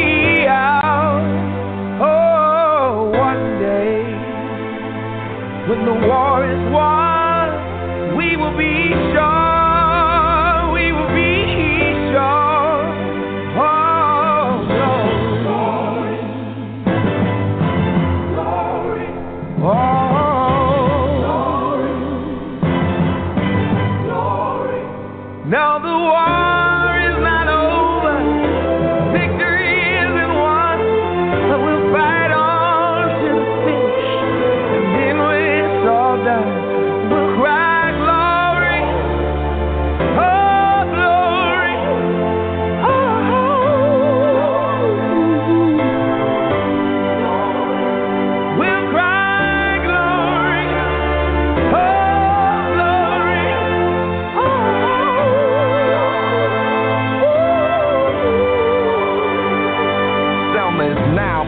Man, woman, and child. Even Jesus got his crown in front of a crowd. They march with the torch, we gon' run with it now. Never look back, we done gone hundreds of miles. From dark roads, heroes, to become a hero. Facing the League of Justice, his power was the people. Enemy is lethal, a king became regal. Saw the face of Jim Crow under a bald ego, the biggest weapon. It's to stay peaceful. We sing. Our music is the cuts that we bleed through. Somewhere in the dream we had an epiphany. Now we right the wrongs in history. No one can win a war individually. It takes the wisdom of the elders and young people's energy. Welcome to the story we call victory. The coming of the Lord. My eyes have seen the glory. One day, when the glory comes, it will